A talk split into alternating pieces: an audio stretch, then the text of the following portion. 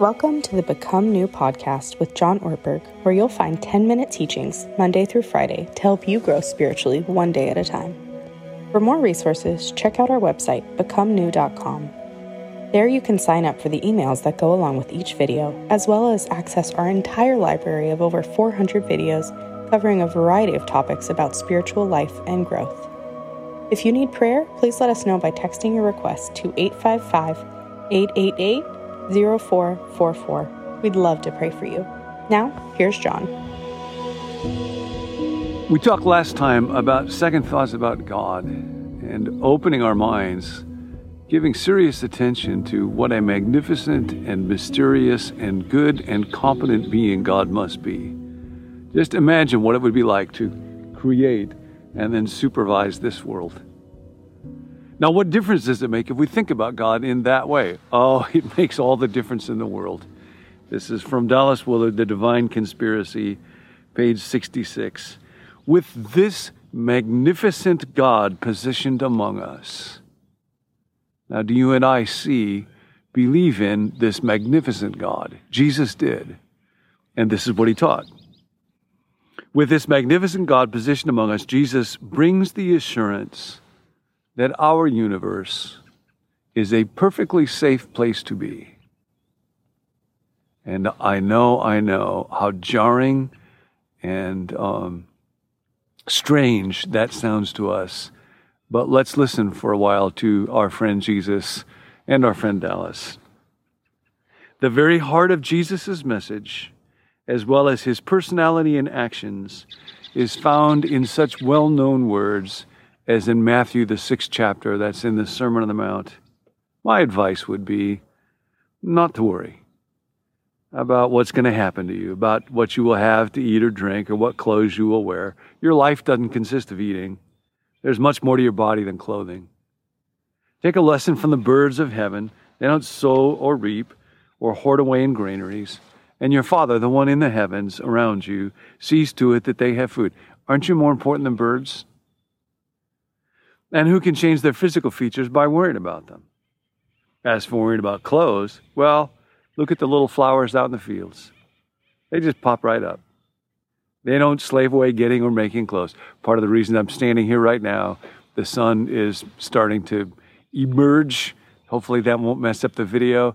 There is a tree behind me with pink blossoms on it that is indescribably beautiful. And God is in that tree. God is pleased with it.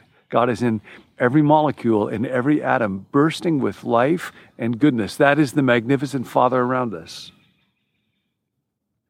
King Solomon in his best outfit was not as glorious as one of these. Now, if God so adorns the wild grasses, which are here for a day and the next day are burned for fuel, won't he do even better by you, you many faiths? So, don't worry about things saying, What are we going to eat? or Will we have anything to drink? or What do we wear? People who don't know God do that. For your Heavenly Father, the one in the heavens all around you, knows what you need. Instead, make it your top priority to be part of what God is doing and to have the goodness He has. Everything else will be provided. Tomorrow, don't worry about it. You can do your worrying about tomorrow tomorrow.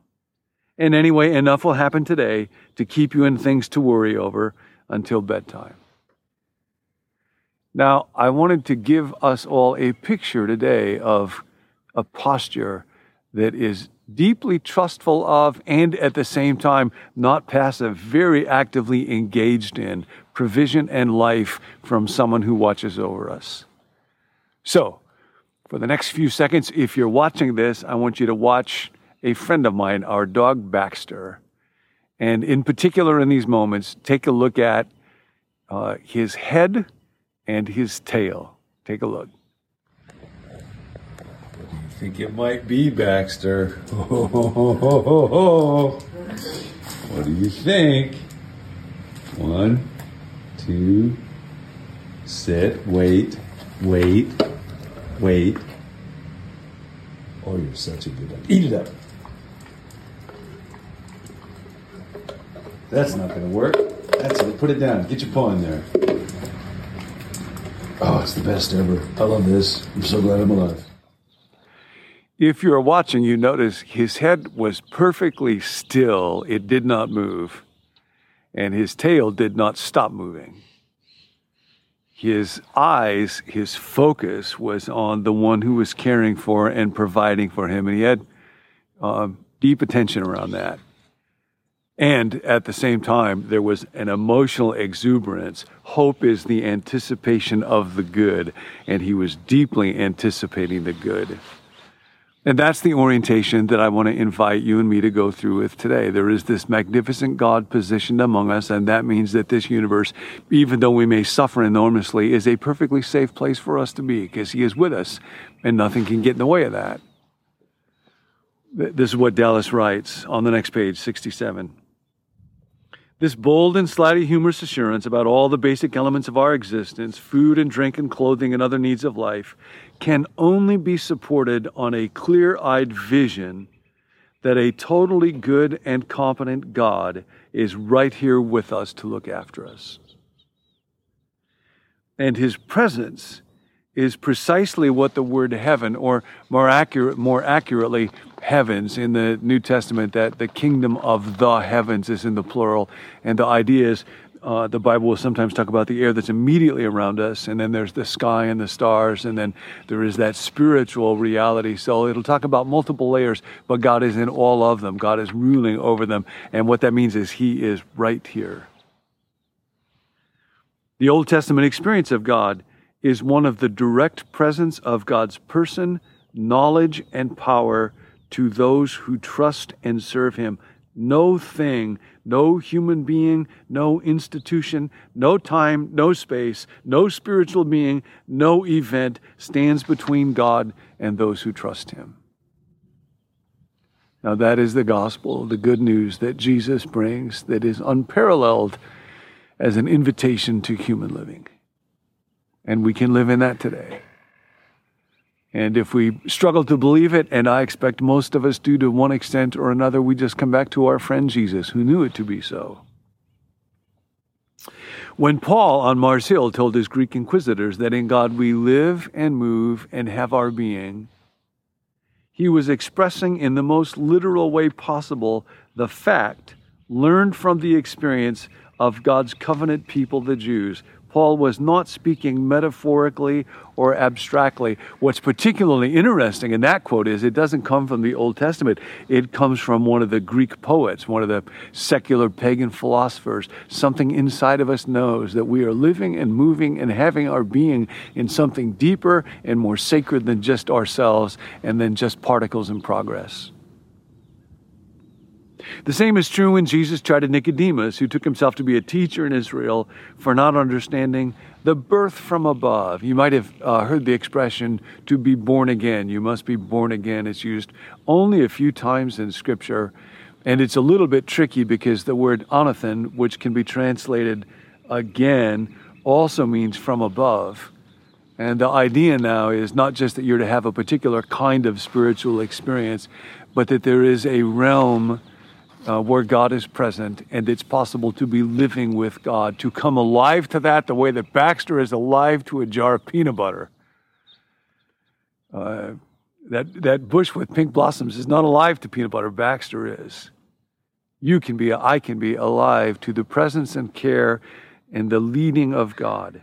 To be born from above, Dallas writes, here it is, in New Testament language, thinking in means to be interactively joined with a dynamic, unseen system of divine reality in the midst of which all of humanity moves about, whether it knows it or not. And that, of course, is the kingdom among us. One more time to be born from above in New Testament language means to be interactively joined with a dynamic, unseen system of divine reality in the midst of which all humanity moves about, whether it knows it or not.